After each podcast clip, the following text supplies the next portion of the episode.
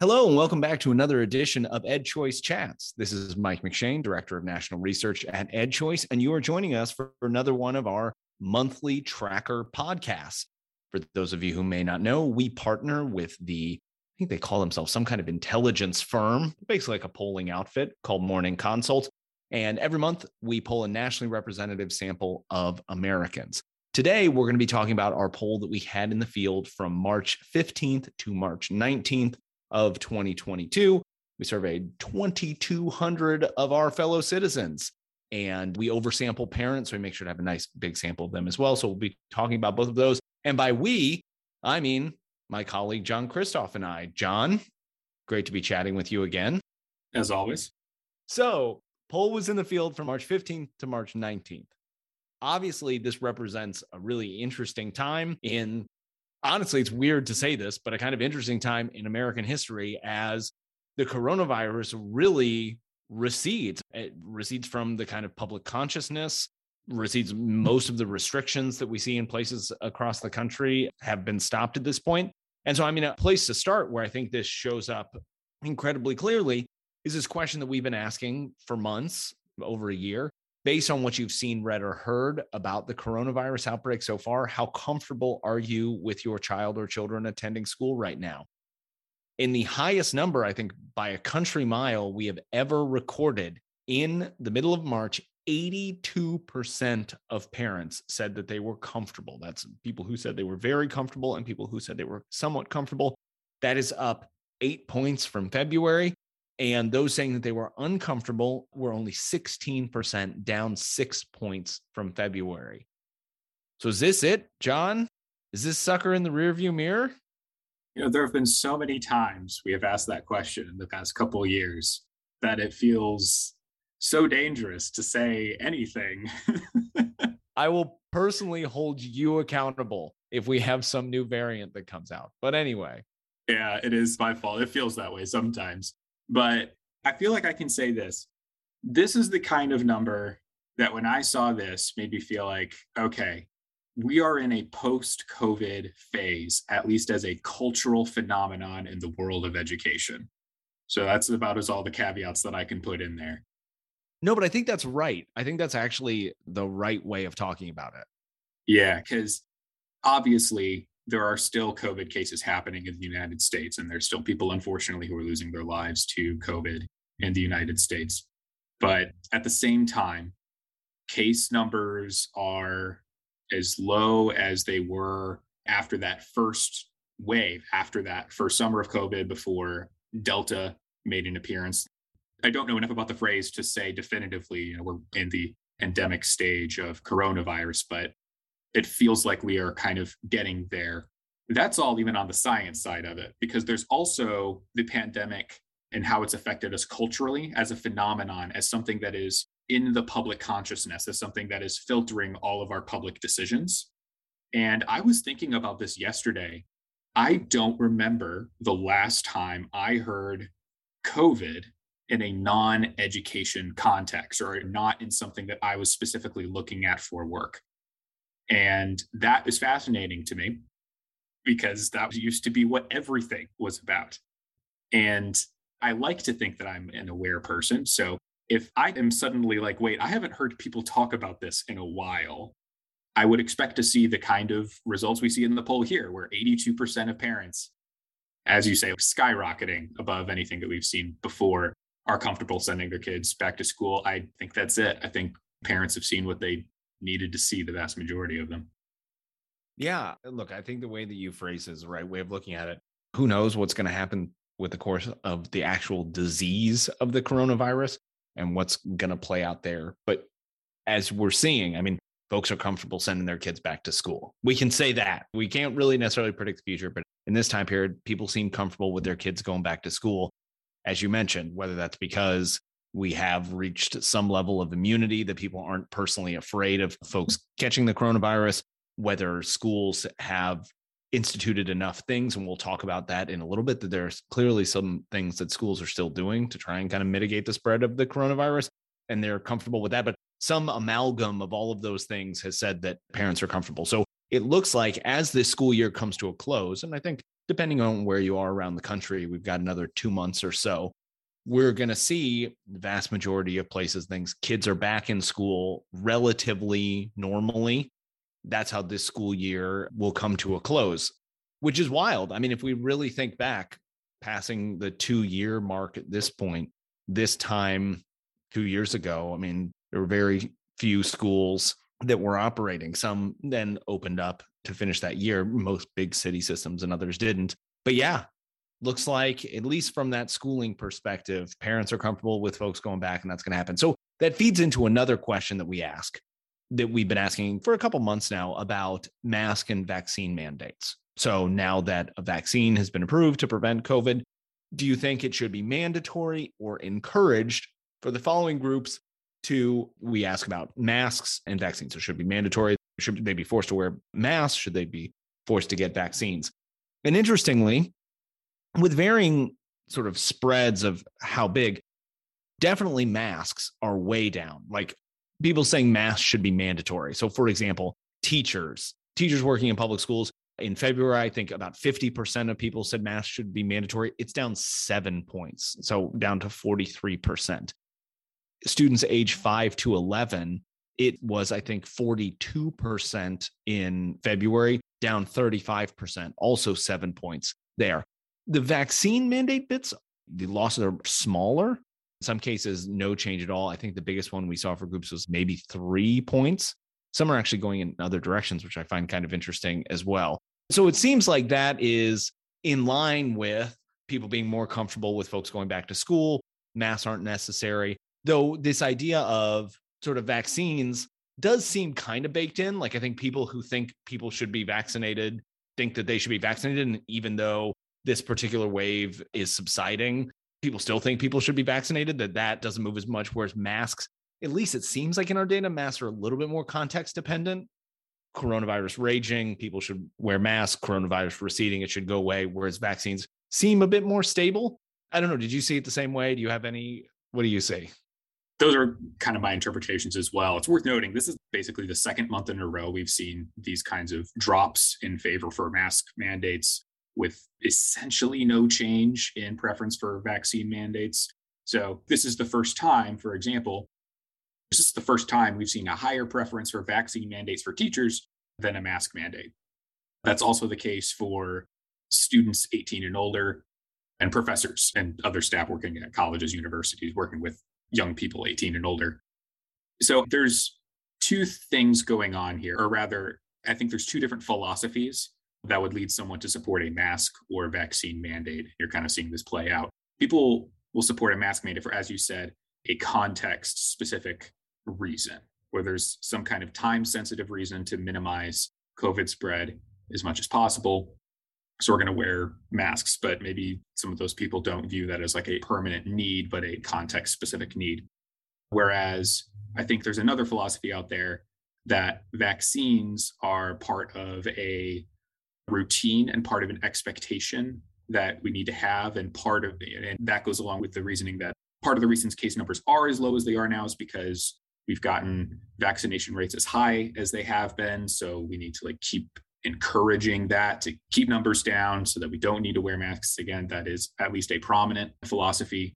There are a lot of schools and universities out there that require different kinds of vaccinations already. I know that there is a popular philosophy that you could incorporate COVID vaccines into those sets of requirements. And so you can still hold that philosophy and still think that COVID's not a major enough issue right now to warrant mask mandates and case numbers can continue to go down and you would still kind of have that philosophy so long story short i think we're kind of seeing something play out like you mentioned earlier mike that there are a decent number of people in the united states that view masks as time sensitive or context specific whereas there's kind of a philosophy about how we should view vaccines it's worth noting too that the group of people who believe that vaccines should be encouraged but not mandatory also are not shrinking. So that kind of speaks to to like whatever your philosophy about COVID vaccines are, are kind of staying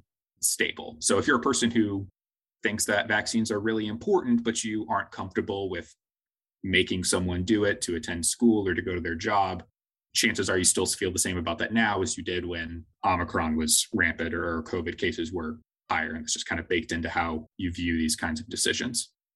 I agree with all of that. There's one number in our polling that still kind of perplexes me how it sits with all the other numbers. So everything we've said, I think thus far has followed a pretty clear trajectory, right? Cases declining. People don't think you have to wear masks as much. People are more comfortable with their kids going back to school. Makes sense, makes sense, makes sense.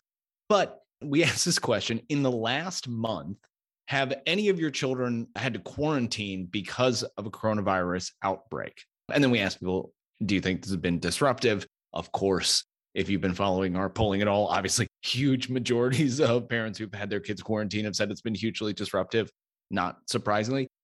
But 28% of parents who responded to our poll said that at least one of their kids has been quarantined.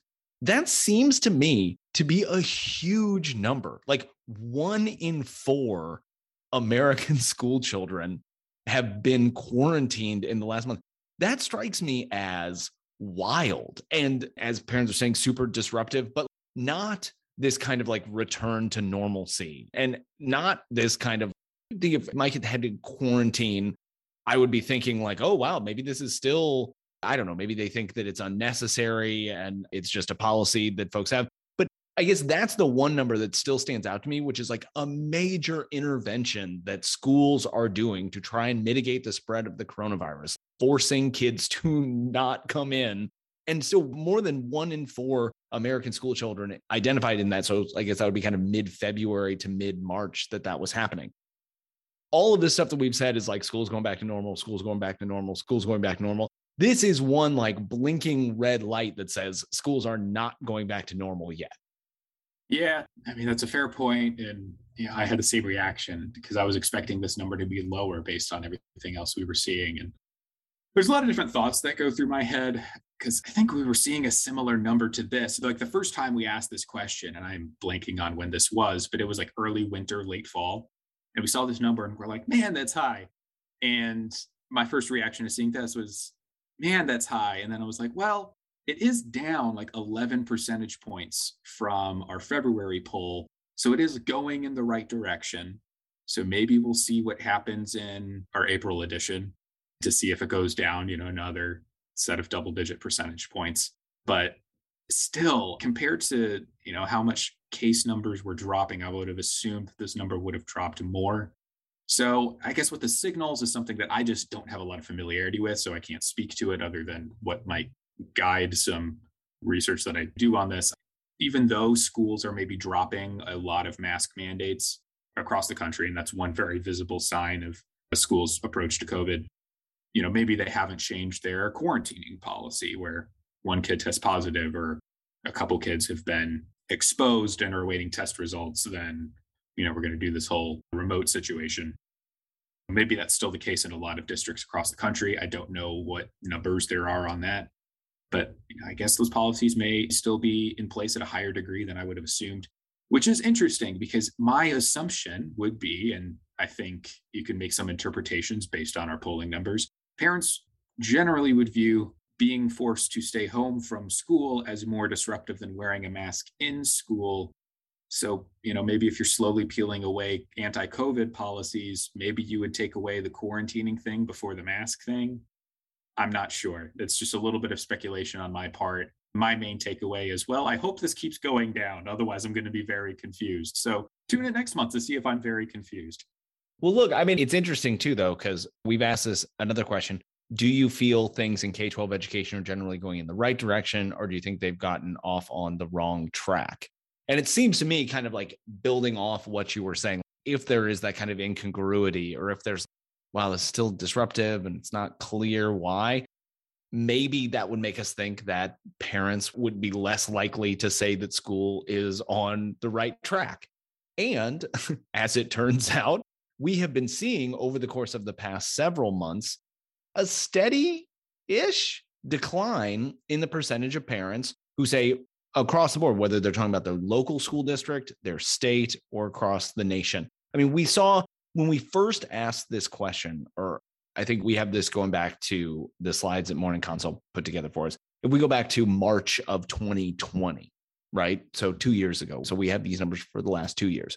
56% of parents said that they thought that their local school district was going in the right direction. It's lower for the state. It was 51%. It's lower still for the nation, 47%, something that we see regularly. People like their local district more than the state, more than the feds.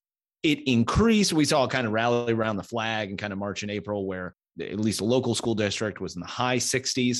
It then kind of slowly but surely fell off until November of 20, when I'll just use the local numbers. It kind of troughed out at 48%, kind of slowly built again to June of 21, where it hit 61%. And then ever since then, it's been kind of going down, maybe a little bit up, a little bit down. But now we're down to 49% of parents, so less than half, think that their local school district is on the right track.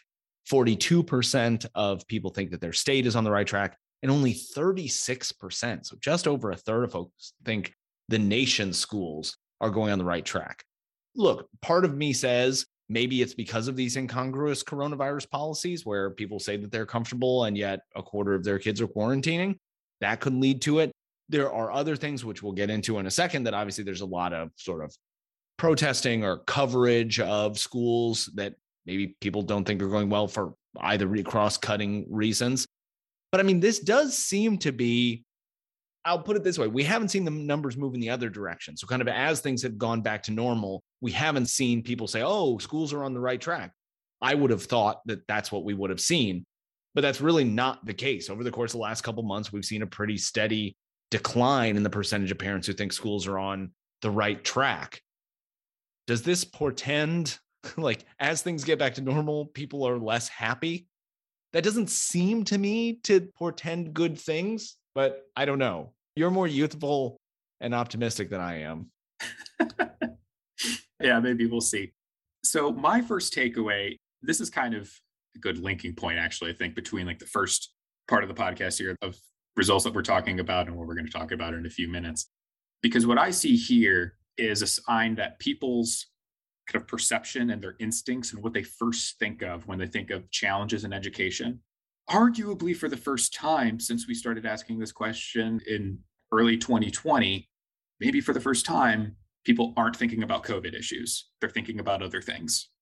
And so, just because COVID is improving, and for example, different kinds of mandates are dropping in school districts across the country, parents are thinking about other things. And so those mandates going away aren't making them feel better or worse about education.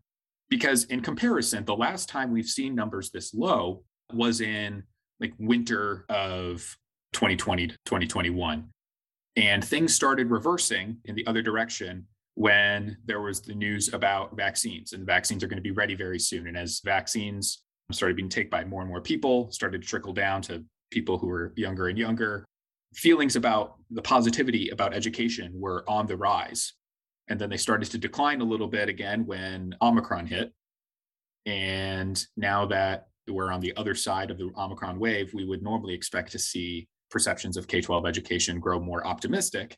And we are not seeing it this time. And so, again, just kind of going back to what I said earlier, is I'm seeing signs that we are at a post COVID phase as far as COVID as a cultural phenomenon and as something that rests on the public consciousness. I think we are after that stage. And I think when you're asking parents a vague question about how do you feel K 12 education is going, and they're answering based off the K 12 issues that are top on their brain, the things that are on the top of their brain is not COVID anymore. It's going to be other things. And they don't feel very good about those other things, which is something that we might get to a little bit later. Yes. So we asked a new question this month, one that I'm super excited to get to know the answer to. And I think it feeds into this, just as you sort of teed that up. And then I had myself on mute so as not to like breathe into the microphone while you were being erudite there. So you tee me up perfectly. And then I don't unmute myself correctly. I think, did I? I don't know if I turned my video off, but I turned the thing, but I then hit the wrong button, like right as you lead me in. So I stepped on the intro if this was like an old James Brown record, you'd hear him yelling about me being fined for that, and I would pay it. But okay, new question in the poll this month. Obviously, we've heard lots of stories and seen on the news and covered, especially if you're on social media in the education world, about protests. school board meetings where people have been protesting, lots of controversy. But anytime you see this stuff on the news or you see stuff on social media, you just get this question of like, how representative is that? So just because four school districts have protests at their school board meetings, there are close to 14,000 across the country. So it can look very quickly like, you know, the news can cut to six or seven different school board meetings. And you're like, oh my goodness, this is a national phenomenon. And it may not be. So this is what polling is for. So we asked a question. We asked all adults and we asked school parents and try and see if there's a difference. There wasn't a huge one, but we asked, to your knowledge, has there been a protest or other major disruption at your local school district board meeting in this current school year? And then we asked if there has been, what was it about? Now, 21% of all adults, about one in five, said that there had been a protest or major disruption at their local school board. And of parents, it was lower, it was 16%. So 16% of parents said that there had been a disruption. So I've been trying to think through this, but John, I want to ask a question. Is that a big number or is that a small number? As soon as I got these results, that was the question that came to my head, which is is that a big number or is that a small number? That's such a good question because I was talking with Colin Ritter, one of our research assistants who wrote up the blog for this wave of tracking, which you'll be able to see on our website. And he and I had different instincts on it because his first interpretation was that, oh, this is actually pretty low. And then my interpretation was, geez, that's really high. So I guess it just comes down to what what you assume. Well, it's like your expectations, right? So it's sort of like if you've been seeing on the news like over and over and over again that this is a thing and it's everywhere, and then you just see a number like 16%, you say, oh, well, I thought it was like 90%, and turns out that it's 16. But on the flip side, if you say, well, this is actually kind of a rare thing to happen, and then you see 16%, again, if you think of something like 14,000 school districts, 16% of 14,000 is a big number, right? Or if there's like 50 million school children and we think of 16% of their parents saying that this happened, then that's a big number, right? I think it's a question of expectations. It's what did you think the number was going to be? Sort of plays on it. I think if you think that protests have been super popular or been happening a lot, I could see where you'd be like, yeah, it's kind of a low number. And the flip side is like, no, these things, it's very rare to have a protest at something. Then you'd say, oh, that's actually quite a high number. Yeah, I think so. I think for me, my interpretation was because I try to be skeptical of senses of this is what's happening in schools in the United States. I just have such a strong instinct of there are several times more schools in the United States than there are McDonald's, and I can count those every couple city blocks. There's a ton of schools you're going to be able to find an example of anything you want in a school in the United States. And so I think I just have such a strong, maybe like pushing the other direction of like, it can't be that big until I look at the data. And then we see the data and oh, it's actually like one in six, one in five people say that this happened in their local school district. And I guess the answer was somewhere in the middle, which it often is. Well, and here's the other thing too. So, as I mentioned earlier, we asked the second half of the question. So the first one was just, has this happened?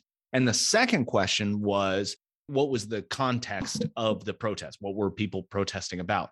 And we gave a sort of battery of potential answers. And again, I think at least the media that I consume, and I might just be putting my biases out there, I've been seeing huge amounts of coverage of things like books in libraries, district curriculum, issues of race, issues of gender, LGBTQ issues, et cetera. And again, this is just in the last school year, so maybe I have some recency bias. But here's the breakdown. So, of that 16% of parents who said that there was a protest in their district, 63%, the largest number of them said that the protest was over masking. 51% said it was over vaccinations. 47% said it was other COVID 19 related decisions or policies. 32% said it was remote learning or in person learning, which I think in many ways can be grouped along with the coronavirus. So that's one, two, three, four. The top four all had to do with the coronavirus. They weren't about content of what was being taught in school, history, science, any of those sorts of things. It was all coronavirus related.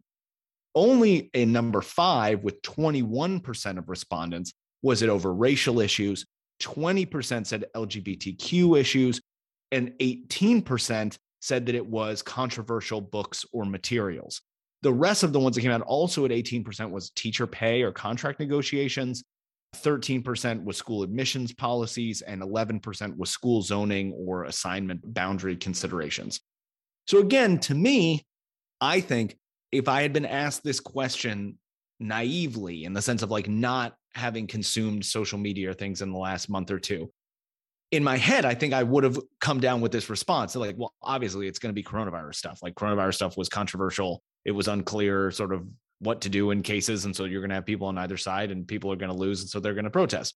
So I think it was my own kind of warped view that if you had asked me though this time, I would have said, "Oh my goodness, it's got to be books. It's got to be you know American history. It's got to be issues of race, issues of gender, any of those sorts of things. That's what people are protesting against." And as it turns out, no, it was pretty much it was a lot of coronavirus, right? Like it was a lot of coronavirus and a lot of this other stuff. It's just not nearly as prevalent, I think, as some people seem to make it out to be. Yeah. And I think that's a signal too that a lot of these protests, because the question is, has there been one of these protests or disruptions this year? So that extends all the way back to August, September, and concerns about coronavirus and variants and things like that. For a lot of districts, this was their first time going back in person. There was a lot of engagement across the board from parents trying to figure out what the best option was, school leaders trying to figure out what the best option was, trying to think back to that time you know, again, understanding this data now to interpret what I was experiencing back then, okay, I can see how there was a lot of engagement from a lot of parents, a lot of stakeholders about what we should be doing, and a lot of disagreement about all those things. I do remember seeing news reports about a disruption going awry or a disruption being successful, however you, you want to look at it. And then so disruptions are still in the news now. And so, yeah, there's a lot fewer protests happening now because again as we've mentioned before the issues have changed and not as many people have an interest maybe or a stake in the kind of reaction or protection that they're seeking from their school districts there's a lot fewer people who maybe feel that something like controversial books and materials is worth a disruption or worth a protesting as they felt about covid in fall of 2021 so it is helpful to gather these data. It's helpful to kind of see these things ranked because it does help you interpret what you are seeing in the news and because you can very well look at the protests happening now and see them just as intensely as you saw the protests happening in 2021 but in actuality they were very different and engagement was very different in both of those senses and that probably means the people involved were also very different just the normal distribution bell curve kind of thing i'm very glad that we asked this question and we offered all of these different explanations that people could give for why there was a protest because I think this is very informative and very helpful for interpreting news events about cultural issues going on in K 12 right now. Yeah. And look, I think another interesting kind of, if you want to think of it as a debunking point or others, I heard multiple times in the pandemic, especially people who are maybe skeptical of school choice or others. You know, when the pandemic's over, people are going to want to go back to normal. So, sure, there was interest in whatever hybrid homeschooling, pandemic pods, private schooling, whatever it is in the associated policies, education savings account, school vouchers, tuition tax credits, charter schools, et cetera. But that's just because the pandemic scrambled everything. When we go back to normal, people are going to kind of revert to the mean and want to go back to what they were doing before. So interestingly, Morning Consult made a lovely little chart for us here where they looked at the support for we looked at ESAs, school vouchers, and charter schools, just looking from February to March. So, again, in this time period where things are going back to normal, where you would think that the numbers of support for people who support ESAs, vouchers, charter schools, folks would think that that number would go down. That is not, in fact, what happened. Whether it is given with a description or not a description, so that's like we just say education savings accounts, do you support them, or do we give a definition of what they are? Across the board, there was more support in March than in February. So for ESAs, it was up four points and two points with no description and description, respectively. School vouchers, four points and three points. Charter schools, one point and three points. So one point if there's no description, three point if there was a description. So it seems like, and again, this is just one bit of data. We'll see in more months and others. But as we go back to normal, this desire for school choice is not going away. And in these cases, we saw upticks. Am I crazy to think that? Or does that sound like something potentially durable? I think you have to conclude that it's pretty durable. I mean, we see like a couple percentage point decreases every once in a while, and almost always we see them rebound in the next month. So I think desire for school choice is pretty durable at this point. I think if you are a school choice opponent who is expecting preferences for school choice to decline as concerns about COVID stuff goes away, I just don't think you're finding evidence for that, at least in the kind of polling numbers we've done and polling numbers that I've seen elsewhere as well. And maybe you can make an argument that people again are just kind of moving from covid to other kind of cultural issues but cultural issues are also not going to go away which means that if there's any interaction between ideas about cultural issues and school choice you know that's also going to be durable. But even if this is just about covid something that i feel pretty comfortable saying now is the way that a lot of parents will approach schooling has been completely revolutionized. And it's like you can't put toothpaste back in the tube you can't unring a bell and you can't unengage parents from their kids' education and the way that they have kind of been forced to engage with their kids' education over the last couple years. These parents have seen their kids learn more closely through remote learning than they have before. They've been kind of forced to look at other educational options in ways that they haven't before. They've had conversations about different schooling options and learning styles and things like that with friends and peers that they haven't had before coronavirus. And those conversations and different thinking, different approaches don't just go away or get deleted now that COVID cases are improving. So, school choice and preferences for it, favor toward it is here to stay. That is not going to be dependent on high COVID cases or low COVID cases because people just don't expect the normal now. People won't expect the default because we've been forced out of the default. And so there's a lot of parents that are thinking about the best way to navigate the educational world now that they've been forced to think about it in different ways. So we'll see how they interact with it, but parents are definitely thinking in this kind of alternative education direction.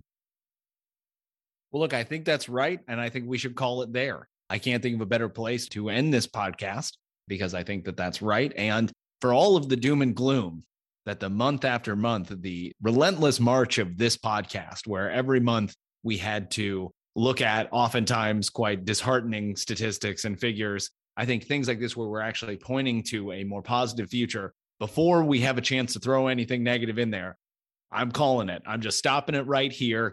John Kristof, thank you so much for joining me today. It was a pleasure as always. I don't know how many people enjoy listening to this podcast, but I enjoy making it with you. This is always a fun thing to do every month. So I appreciate you. I appreciate everybody on the EdChoice team who does all the work of making us coherent and edits this and publishes it and puts it out there. And I appreciate everybody who's listening to this. As always, you can follow us on social media Facebook, Twitter. You can subscribe to this podcast, which would be awesome. You don't just get this one, but I'm starting a new podcast series where I'm interviewing interesting people. I think it's tentatively titled What's Up with Mike McShane. And it also teaches you, as a former English teacher, how important punctuation is, right? Because, like, where that question mark sits actually leads to a drastically different question. Just to be clear, it's What's Up question mark with Mike McShane, not what's up with Mike McShane question mark. But though I'm going to say the title is just asking a question that we ask at the office on a weekly basis. I was about to say, though that is a clearly popular question in many different quarters. You are not alone in asking that question. But anyway, that's my long-winded way of saying subscribe to the podcast. Thank you everybody for listening. Thank you, John and the EdChoice team. And I look forward to talking to all of you again on another edition of EdChoice Chats.